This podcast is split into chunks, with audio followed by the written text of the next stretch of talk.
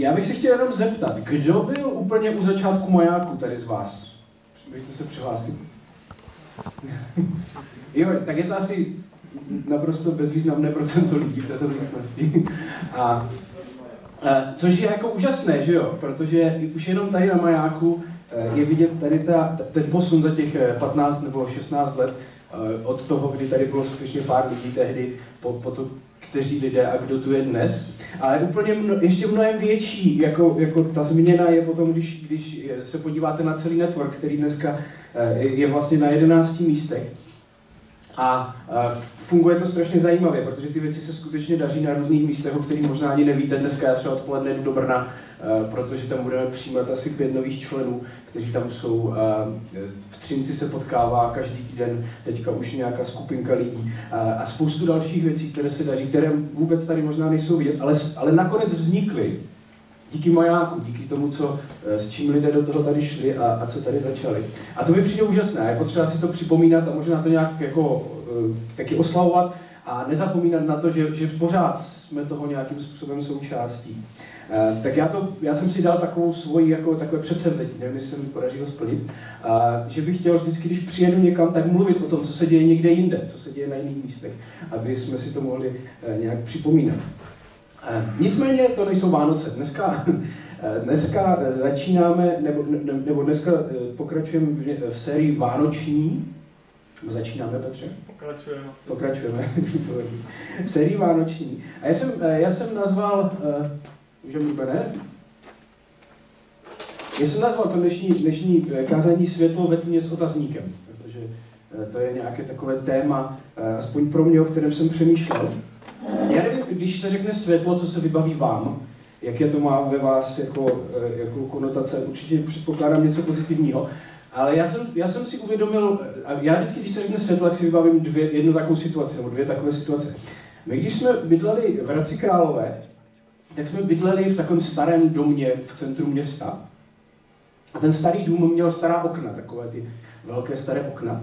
A my jsme měli, eh, že my jsme tam měli dva pokoje a v jednom jsme spali a v druhém jsme měli kuchyň a mezi, eh, na, na tom domě byly lampy pouličního osvětlení.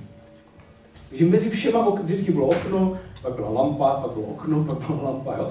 A my, protože jsme byli s Lenkou tehdy jako eh, chudí, nebo ona byla chudá studentka, já jsem byl chudý pastor, tak tak jsme jako neměli v podstatě moc, měli jsme nějakou postel na zemi jako skoro žádné vybavení, nic.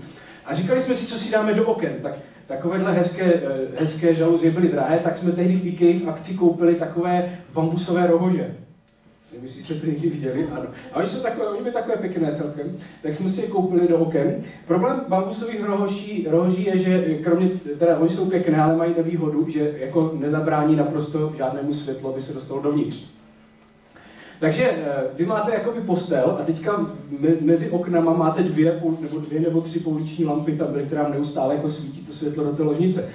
Takže to je moje první taková vzpomínka. Jako když se řekne světla, vždycky vybavím tohle, jak to bylo otravné v noci, kdy vy jako nedo, to je, ono to bylo celkem jedno, jestli jako den nebo noc. V pokoji bylo plus minus podobné světlo, jako pořád. Jo.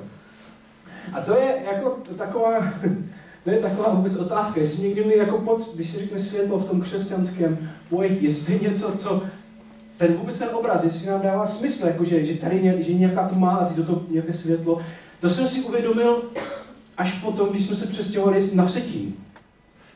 A z toho jako pokoje, kde vám svítí, že by to byla taková tma, eh, z toho pokoje, kde vám svítí ty poliční osvětlení do toho pokoje, tak jsme se přestěhovali ke skalkům do sklepa jakože na, na kraj Přetína, ještě do sklepa, jo? A tam si myslím, že se dá zažít jako úplná tma, nebo dala zažít. Jo? Tak nevím, jestli znáte takový ten pocit, když se probudíte v neznámém prostředí, někde jdete na služební cestu, se probudíte v nějakém pokoji nebo někoho a teďka nevíte, kde jste. Tak to jsem udělal pravidelně první asi měsíc, jako, jo, protože jsem se vždycky zbudil v noci, protože jsem nevěděl, kde jsem. A tam, když člověk jako zažije tady tohleto, tak si uvědomí, to svět, jako, jako to světlo má hodnotu najednou že si dáte do té zásuvky takovou tu malou lampičku někam a ono to jako svítí a vy víte, kde jste a víte, eh, víte, co se děje. A já myslím, že to je nějaká otázka, jestli vůbec eh, my vnímáme jako křesťané, když se bavíme o Vánocích, o, o světle, o tom, že světlo přišlo na svět, že Bůh přišel na svět, jestli, jestli vnímáme, že to je důležité. A proč je to důležité? A proč, eh, proč bychom se tím vlastně měli zabývat? Proč si to připomínáme? Proč to oslavujeme? Uh, jestli pro nás Vánoce že jsou velmi často o, o, tě, o té rodině, o těch přátelích, o těch dárcích, uh, já nevím o čem všem, cukroví, jo, uh, tak. A což jsou dobré věci. To mimochodem, to, to si myslím, že je potřeba si připomínat, že to jsou dobré věci, které obzvlášť v dnešní době je, je potřeba je dělat, víc přáteli, víc lidmi kolem nás, když eh, spousta lidí je samo. My jsme se sousedama udělali ne, před, minulý pát, ne, před minulý pátek takový punč sousedský a přišlo asi 20 nebo 30 lidí, nevím, kolik nás bylo. A my jsme říkali, dáme si punč, půjdeme, ne? Strvili jsme tam tři hodiny v mrazu venku, protože lidi chtějí být spolu. A je to super, ty Vánoce jsou dobrá příležitost, ale zároveň je to mnohem víc. To není jenom o přátelích, o, o, o, o rodině, že my oslavujeme nejvýznamnější událost v dějinách. Že Bůh, který stvořil vesmír, se stal dítětem. A teď ta otázka je, jako proč? A bylo to vůbec potřeba? Je to vůbec potřeba? A jestli my jako křesťané víme, jestli to je potřeba nebo není. Já myslím, že někdy nám tady tenhle ten důraz se ztrácí, obzvlášť eh, v našich podmínkách, kdy víceméně naše životy jsou eh, jako hodně v pořádku, hodně dobré, že nám to někdy uniká. Že, že, ten obraz tma, tmy a světla je jako pravdivý. Že my, my, je tady nějaká temnota kolem nás a do ní potřebuje přijít světlo. Tak to je to, o čem, bychom dneska, o čem bych dneska chtěl mluvit s váma, o, o, o světle ve tmě. A podívali bychom se na příběh Vánoční z Matoušova Evangelia ze druhé kapitoly, e, který, který začíná takto. Ježíš se narodil v judském Betlémě za dnů krále Heroda. Tehdy do Jeruzaléma přišli mudrcové z východu. Kde je ten narozený židovský král, ptali se. Spatřili jsme na východě jeho hvězdu a přišli jsme se mu poklonit. A to je strašně zajímavý moment eh, na celém vánočním příběhu, tak jako popisuje Matouš, eh, který má nějaký záměr zatím, eh, ale on říká jednu zajímavou věc. A tento je ten první krok možná k tomu, o čem dneska mluvíme, je, že když Bůh přišel na svět a narodil se, tak první lidé, které, on, které Matouš popisuje, že si toho všimli, tak byli pohané. To, ne, to nebyli jako Izraelci, nebyli to, uh, nebyli to Židé, nebyli to lidé z toho vyvoleného národa, byli to jací pohanští kouzelníci, kteří si všimli, že se něco děje a přišli do Jeruzaléma a přišli pak do Betléma. Což je strašně zajímavý moment. A je to tam, je, podle mě, nebo já jsem přesvědčen, že tam je schválně dané, aby jsme si toho jako všimli.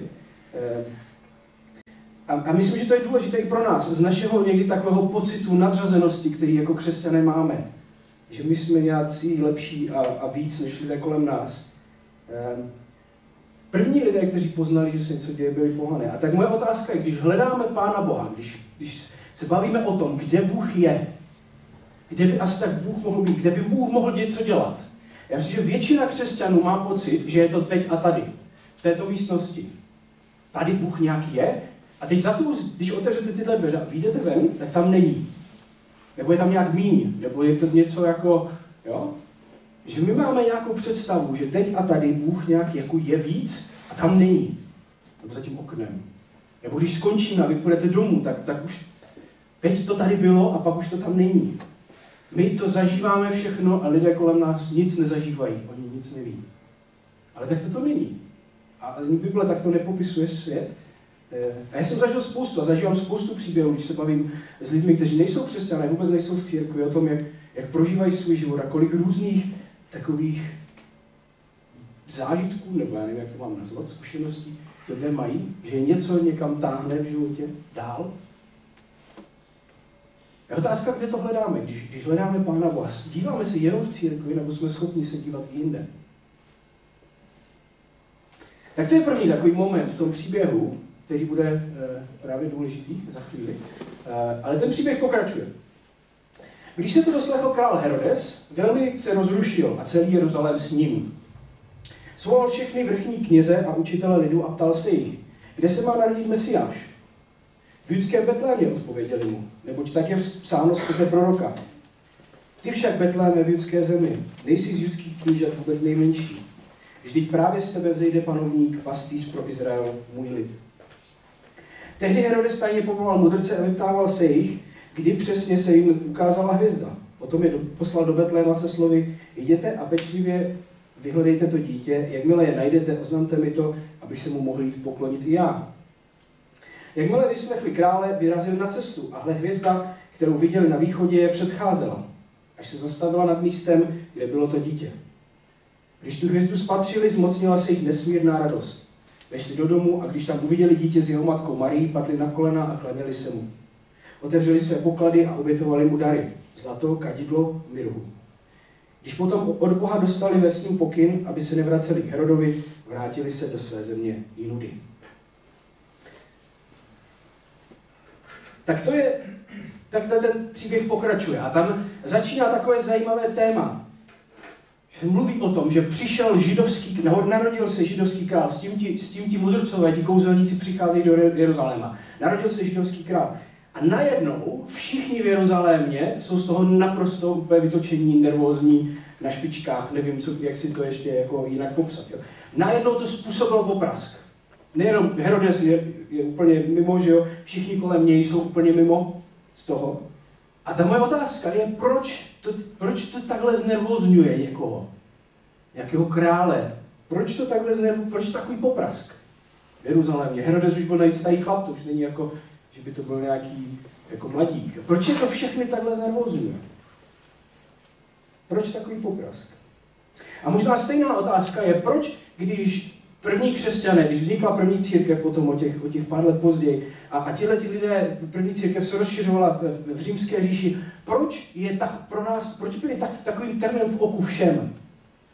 Proč to byl takový problém pro ty římany, že tady je nějaká církev, že nějací lidé, kteří následují Ježíše, proč to byl, proč to byl takový trnem v oku? Proč narození nějakého dítěte a první církev vyvolávali takovouhle reakci?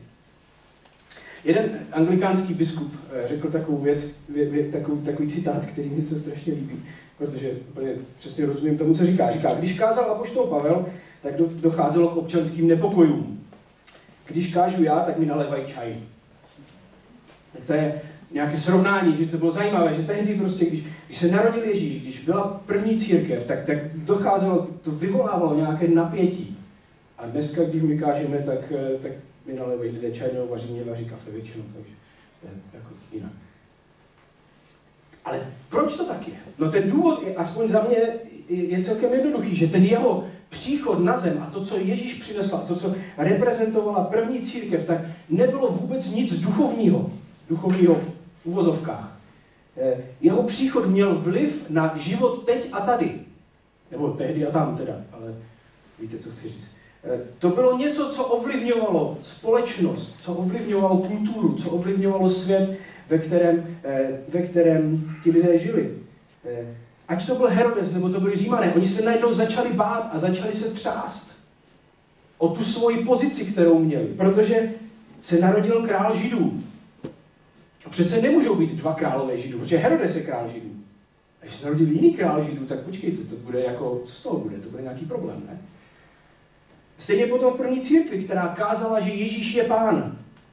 Což to není nějaké duchovní vyznání, že Ježíš je pán, ale tehdy byl císař pán. Císař pán byl císař, byl pán. Že ten císař je pán, to znamená, že on je tím vládcem, on je tím, který vládne On je tím, který určuje pravidla pro celou říši. A najednou jsou tady ti křesťané, kteří říkají, Ježíš je pán. Tady je někdo jiný, někdo mocnější, než je císař, který přichází do světa, aby ho měnil. A to je ten důvod, proč to vyvolávalo takovou, takovéhle pozdvižení. Proč, když se Ježíš narodil, tak židé, eh, nebo židovský Herodes a celý Jeruzalém jsou pozdvižení, když, když vznikla církev, proč je potřebovali pronásledovat.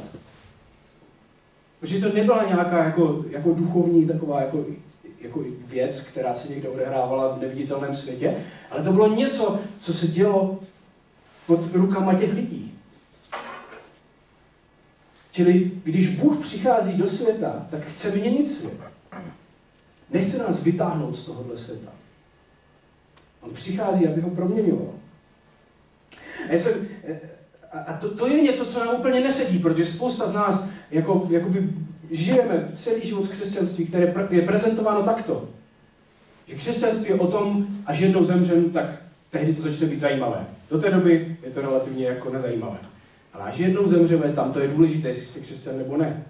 Já jsem teď byl v Brně na setkání těch našich studentů a tam je to vždycky, vždycky sranda, tam vždycky vy, vy, vy, vyplýva, vy, jako vyplouvají takové zajímavé příběhy. A byla tam jedna holka, která mi která začala povídat svůj příběh, jak, jak jako svůj zážitek z církve. A říkala, no, že byla, že byla na nějakém táboře dorostu a už, už byla taková, ona už byla jakoby starší, takže už to bylo naposled, co byla na ten tábor, co by měla jít na ten tábor. A pak už by chodila asi do mládeže nebo někam jinam. A když ten tábor končil poslední večer, za ní přišel nějaký vedoucí a říká, tak hele, zítra pojedeme domů, pojedeme autem. Kdybychom se vybourali, ty bys umřela, víš, co s tebou bude. Jo, a to je přesně ten pohled, který říká, co je na křesťanství důležité.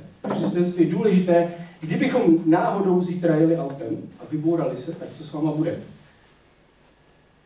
Protože to je nějaká, my jsme vytvořili nějakou duchovní sféru, ve které se odehrává křesťanství. Je to jednou, až zemřeme, nebo je to neviditelné někde tady kolem nás a nikdo z nás vlastně si na to nemůže nějak šáhnout ani se toho dotknout. Ale podívejme se, o čem učil Ježíš, o čem mluvil Ježíš, o čem mluvila první církev. Ježíš učil o životě tady na zemi, teď a tady. První církev, když čtete Pavlovy dopisy, proto my je máme tak rádi, protože oni mluví o tom, jak máme žít teď a tady.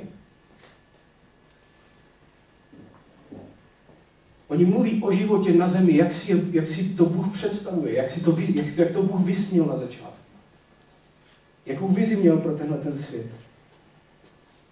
A proto Ježíš a církev, první církev, byli naprosto relevantní pro společnost a zároveň byli ohrožující pro společnost. Že oni říkali, my přinášíme něco jiného, teď a tady, do tohohle světa. Jiný způsob života. A já myslím, že to je něco, co nám možná někdy uniká. V tom, že, že jsme vytvořili takovou nějakou jakoby ideu, kdy křesťanství je něco, co se víceméně odehrává v naší hlavě.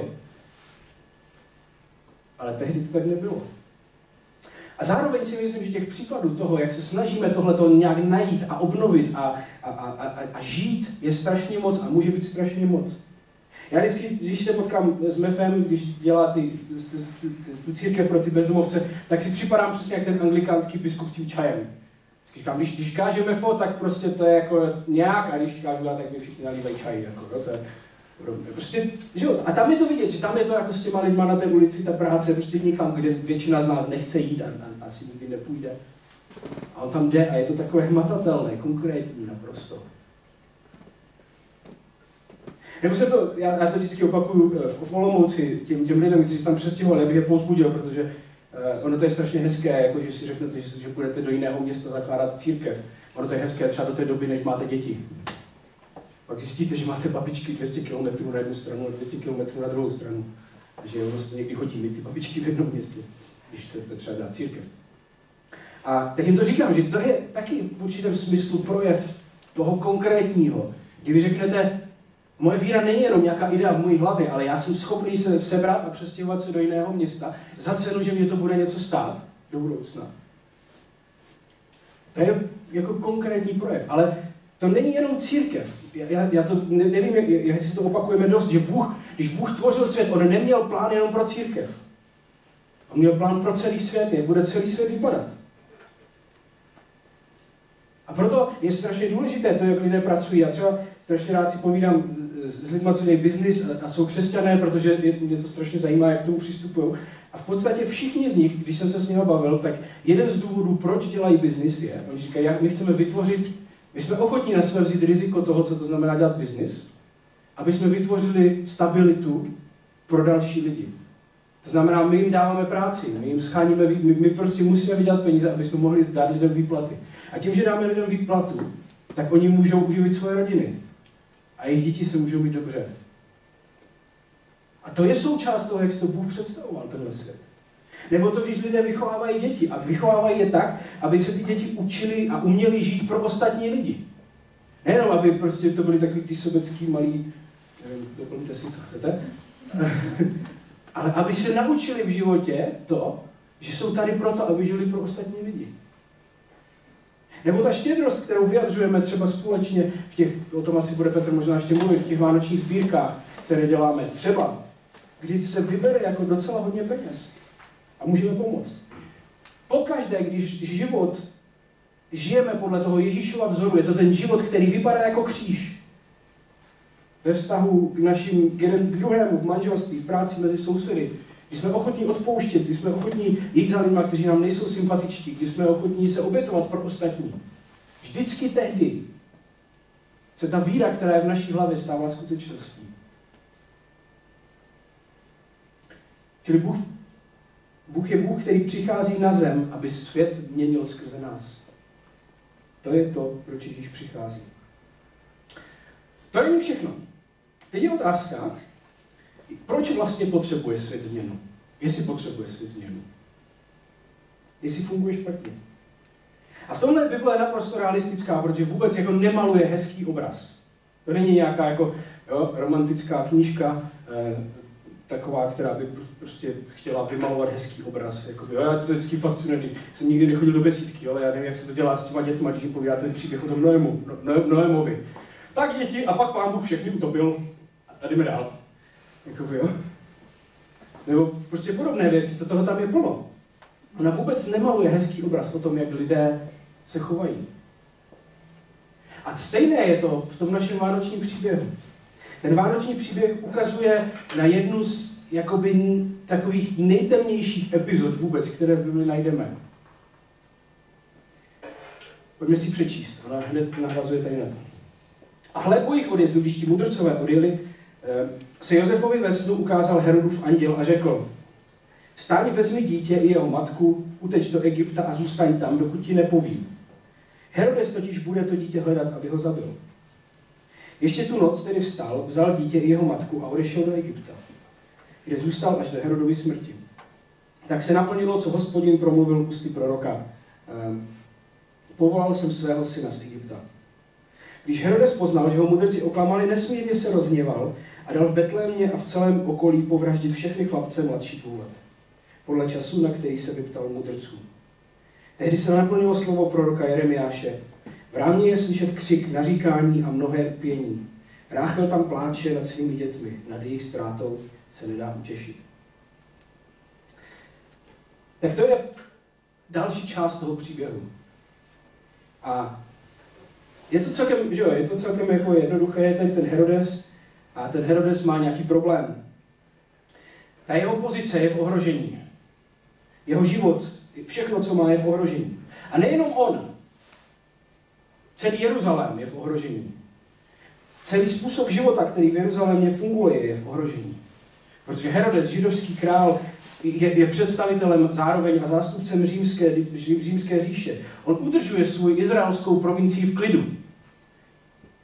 A dokud je všechno v klidu, tak Římané jsou hezky tam někde dále, nebo tam tady jako nekafrají a nikoho nezabíjejí a je to všechno v pohodě. Ale ve chvíli, kdy se něco stane, tak Římané jsou za dveřmi a Římané přijdou a všechno nám tady zničí. A válku přece nikdo nechce. A tak jak tenhle ten problém vyřešíte, když, když se dozvíte, že, že je tady nějaký alternativní král, který vám může způsobit obrovské problémy. Tak samozřejmě, že se toho rivala potenciálního budete chtít zbavit. To, je, jako, to dává, dá rozum, že jo? Eh, jenomže a v tom je zase Bible naprosto realistická, že, že ono to není tak jednoduché. Ono není jednoduché toho rivala vůbec najít. Natož se ho zbavit. Eh, ale to nevadí, protože jsme pragmatici všichni, že jo? takže pragmatické řešení z pragmatického hlediska, když se podíváte na to, když si to spočítáte a řeknete si, tak buď tady budeme riskovat, že se tady prostě někde nám vyroste jiný král a přijdou římané a všichni nám tady zničí, a nebo tak tam pobijeme prostě pár dětí v tom Betlémě. Tak to udělá. Někdo tomu říká genocida, někdo tomu říká povolené ztráty, někdo tomu říká, že když se kácí les, tak lítají třísky. Ale tohle je součást příběhu Ježíšové narození. Tohle je součást příběhu o, o tomto světě. A to je skutečná temnota. A mnoho lidí dnes a rozhodně v minulosti žilo v takovémhle, v takovýchhle podmínkách. Je tady vládce, který se snaží udržet za každou cenu svoji pozici. A zároveň kolem sebe vytvoří systém, který ho podporuje a je na něm závislý. Kdy i ten jednotlivec, i ten celý systém je špatný. A lidé v tom žijí. A, my, a spousta lidí dnes v tom žije. A zná to. A jedna z věcí, která je naprosto fascinující, je, že zároveň, když se tohle děje kolem nás, a děje se to hodně, a dělo se to vždycky, tak je spousta lidí, kteří říkají, já to vůbec nechápu, mně by se to nikdy nestalo. Já bych nikdy se nesnížil k takovýmto věcem. Já vůbec nechápu, jak ti lidé mohli něco takového udělat. Což vám všichni řeknou, že pokud si myslíte, že se vás něco netýká, tak jste vůči tomu úplně nejvíc zranitelný.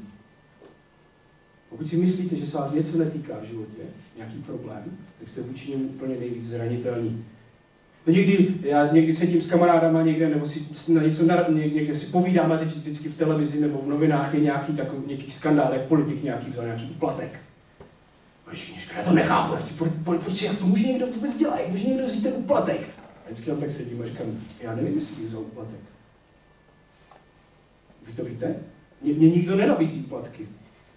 No nechodí lidi jako tady, já dělám pět tisíc, když mi uděláš svatbu, jako jo. Nebo já nevím, jo, já bych pohřeb. Jakože to tak není. Já to nevím, jestli bych vzal, já berete uplatky, já nevím. Nebo kdy je berete? Kdy to stojí za to, jako by vzít uplatek, kdy to nestojí za to? Já nevím, jestli bych to udělal. Mě to nikdo nenabízí, mě nikdo nestaví do té situace, aby, abych bral. A myslím, že většina lidí, kteří říkají, abych nikdy nevzal uplatek, jsou lidé, kterým nikdo uplatky nenabízí.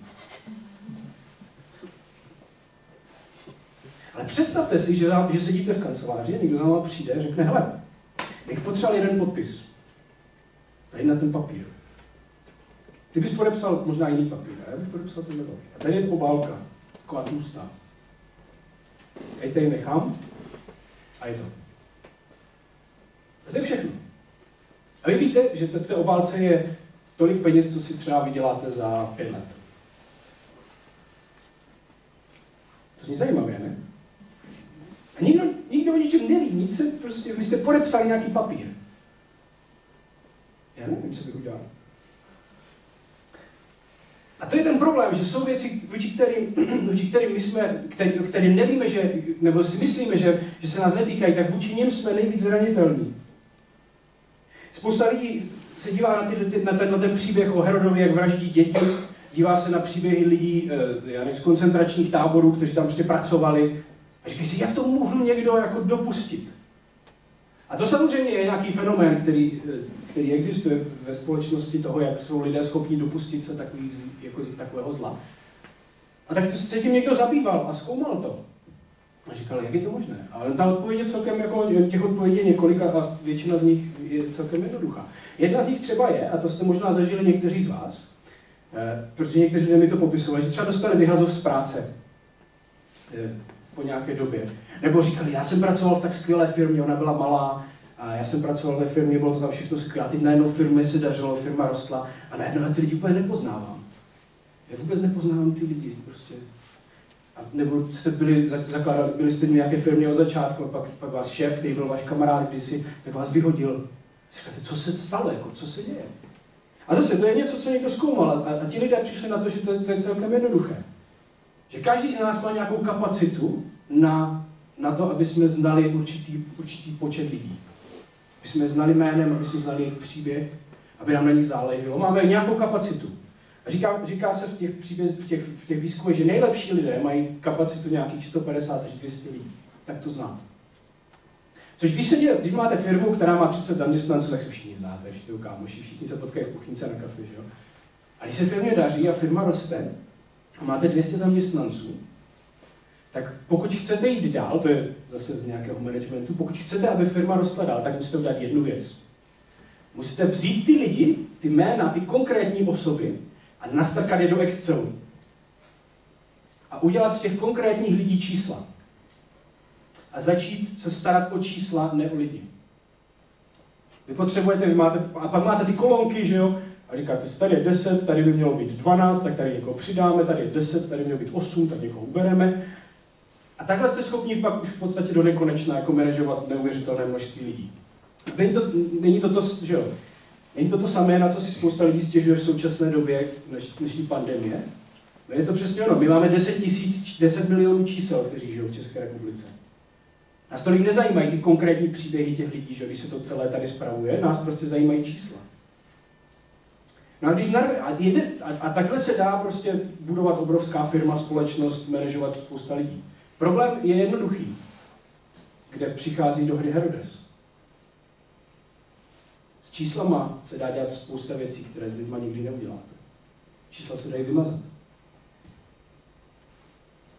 Mnohem jednodušší, než se dají vymazat lidé. A takhle, a to je jeden z příkladů toho, co se děje, když, eh, nebo jak je to možné, že vůbec dojde k těmto situacím a dochází k těmto situacím, když my z lidí uděláme čísla a přestanou nás zajímat. A to je jenom ilustrace toho problému. My mu typicky mu říkáme hřích v církvi, který se projevuje v nás, projevuje se kolem nás, projevuje se ve společnosti, projevuje se všude kolem, kde věci nefungují tak, jak mají. A, a, ale i ten samotný, ta samotná pointa toho hříchu si myslím, že nám někdy jako uniká. My jsme v církvi, v našem typu církve, došli totiž tak daleko, že v podstatě všechno je hřích. Což znamená, že když všechno je hřích, tak nic není hřích, protože to přestane být naprosto důležité. Já se vždycky, vždycky právě s těma studentama vysokoškolskými to strašně zajímá, že oni vycházejí z takového toho černobílého mládí, kdy všechno je jasné, prostě černá, bílá, všechno se... A když se s nimi bavíte, tak vlastně nakonec zjistíte, že, že jim to nepřestává dávat smysl, protože ať udělají cokoliv v životě, jak je to vždycky špatně. Všechno je v podstatě hřích. Nejenom to, co děláš, ale i to, co neděláš a na co myslíš, všechno je hřích. Jdete v ulici, tam projde hezká holka, vy se na ní podíváte a ups, jdete do pekla. Všechno je hřích. Ale ve chvíli, kdy je všechno hřích, kdy vy jako se, nejste schopni pět minut existovat, aniž byste udělali něco špatně, tak vás to po chvíli, vám to začne být jedno. Protože takhle se nedá žít, že jo? Ale když se podíváme na, na příběh, který jsme teď četli, na tento hřích, tak to je něco, co se naprosto jednoznačně dotýká lidských životů. Co způsobuje obrovské zlo a obrovskou bolest v lidských životech. Hřích Heroda a hřích Jeruzaléma je, je, je naprosto relevantní pro všechny lidi. To je něco, co, od čeho ne, čemu nemůžou uniknout. Je to něco, co cítí, co zažívají. To není nějaká intelektuální kategorie, o které se musíte před, před, před, sami sebe přesvědčovat, že je špatná. To je konkrétní. Tam byly konkrétní mrtvé děti. To je hřích. A já myslím, že to nám někdy jako utíká, že my, jsme, my máme seznam nějakých pravidel v církvi. Co je dobře a co je špatně. A představu, že Bůh prostě na začátku někde si sednul a říkal, tak co jim zakážu všechno. Uvidíme, jak se jim bude dařit. Ale díváme se na to úplně jinak, než, než tak, tak, jak aspoň já to čtu v Bibli, že že Bůh říká, já mám představu o tomto světě, jak, jak se lidem v tomto světě bude žít dobře, všem lidem v tomto světě žít dobře. A jim povím, jak se bude žít dobře a povím jim zároveň, co se stane, když oni budou dělat některé věci, tak jak, to, jak moc velkou bolest to bude přinášet do jejich životu. Jak moc si tím lidé ubližují, jednak sami sobě a ostatním. My jsme ztratili, a, a pak říká, toto jsou ty věci, které nedělejte, tím ubližujete ostatním lidem, sami sobě. Typický, jeden z typických příkladů tohohle je třeba rozvod v církvi. To je, nevím, jestli to víte, to je největší hřích, který můžete spáchat. Mnohem jednodušeji vám, mnohem jednodušeji vám eh, odpustíme, že jako zabijete, když se rozvedete v církvi. Bůh řekl, že nenávidí rozvod. A tak my jsme udělali pravidlo. Rozvod je špatný prostě. Když se rozvedete, tak nás vyloučíme a zdar. Prostě máte smůlu. A máš nějaké stigma do konce života se rozvedl. Já taky nenávidím rozvod. A víte proč? Protože jsem potkal rozvedené lidi. Rozvod přináší obrovskou bolest, má neuvěřitelný vliv na děti. Vidíme, ty důsledky jdou vidět další generace. rozbitých lidí. A to je ten důvod, proč já nenávidím rozvod. Ne protože je někde nějaké pravidlo napsané, ale protože vidím, co to s lidmi dělá. A to je přesně to, co Bůh jako vidí v tomhle světě. Kolem nás vidí bolest a říká, tak to nedělejte, dělejte to takto. Je to lepší. Čili proč Bůh přišel změnit svět? No proto. Kvůli těmhle těm věcem, které se dějí kolem nás a v nás. A to je svět, do kterého se narodil Ježíš. To je příběh, do které, kterého se stal součást. Jeho, začal, jeho život začal jako život uprchlíka. Musel se sebrat, musel utéct. Musel utéct do Egypta. Zachránil si život, nebo zachránili mu život, ale ne, nezachránili život těm ostatním dětem. A, v tom je, a to je poslední, poslední moment, že Bůh přichází na, na zem, aby svět. Celý ten příběh je postavený tak a končí tím, aby my jsme, když čteme ten příběh, tak jsme si, mě, tak jsme si řekli, tohle už jsme někde viděli. Neviděli jsme to už někde? Neviděli jsme už někde příběh o tom, jak se narodí dítě, které se musí ukrývat a které nakonec skončí v Egyptě. Protože zlý vládce zabíjí další děti. A z tohohle dítěte jednou vyroste někdo, kdo přijde zachránit lidi. Neviděli jsme, znáte ten příběh? To byl jo, princ egyptský, ano, prosím. to je ta pohádka, že jo, a taky příběh Mojžíše v Bibli. To je ten příběh. A to, přesně tak to je to napsané, aby, a, aby když my čteme tenhle ten příběh, když vidíme tohle, tak, eh, tak jsme si řekli, to už tady bylo, teď to známe. To je ten důvod, to je to dítě. To je s čím to dítě má přijít. To je ten důvod, proč to dítě přichází. Aby vysvobodil zotročené lidi. Vytvořil z nich národ, vytvořil z nich tak jako ten Mojžíš, který má být božím lidem tady na zemi, který má ukazovat všem kolem, co to znamená, když ti lidé žijí na tomhle světě jinak. Žijí podle té představy, kterou Bůh má. Jak žijí lidé, kterým skutečně vládne Bůh. A to je přesně to, s čím přichází Ježíš. My tady máme Heroda, který je sobecký, myslí na sebe, je ochotný obětovat ostatní, nevinné děti kvůli tomu, aby si udržel svou pozici. Máme tady kolem něj celý systém v Jeruzalémě, systém vlády, který je živený tím jeho úspěchem a proto s ním spolupracuje. A do toho přichází Ježíš jako nový král, který nemyslí na sebe, který se místo toho, aby zne, využíval ty své poddané, tak se obětuje pro své poddané. Který vytváří jiný systém vlády, ne kde obětuje malé děti, ale kde přijímá malé děti. Nabízí lidem odpuštění a možnost se k němu přidat a žít v tomto světě jinak. To je to, o čem Ježíš mluví, to je to boží království, o kterém mluví. Noví lidé, kteří žijí jinak v tomhle světě, kteří ukazují, co to znamená, když vládne Bůh. A tím, že žijí jinak v tomhle světě, tak mění svět. To je to, s čím přichází Ježíš. Nějaké otázky na přemýšlení. Když se díváte do svého života, tak kde vidíte, že Bůh něco dělá? Jste ochotní a jsme ochotní se dívat za zdi téhleté místnosti. Do životu našich kolegů, spolužáků, lidí kolem nás. Druhá je, jak ovlivňuje naše víra reálný svět. Není to jenom něco, co se odehrává v naší hlavě. Něco, kdy, kdy to je něco, o čem přemýšlíme.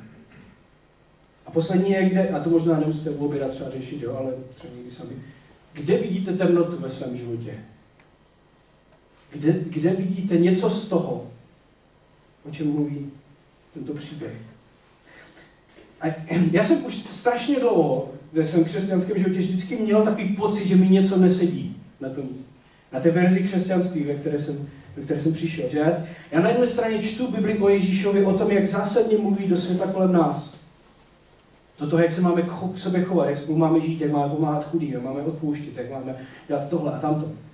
A zároveň v církvi jsem slyšel o tom, o tom že křesťanství je o útěku z tohoto světa. To je o tom, že prostě jednou tady už nebudeme muset být. A mě to nedávalo smysl. A já myslím, že, a když se bavím s mladýma lidma hlavně, tak je to problém mnoha lidí tady to.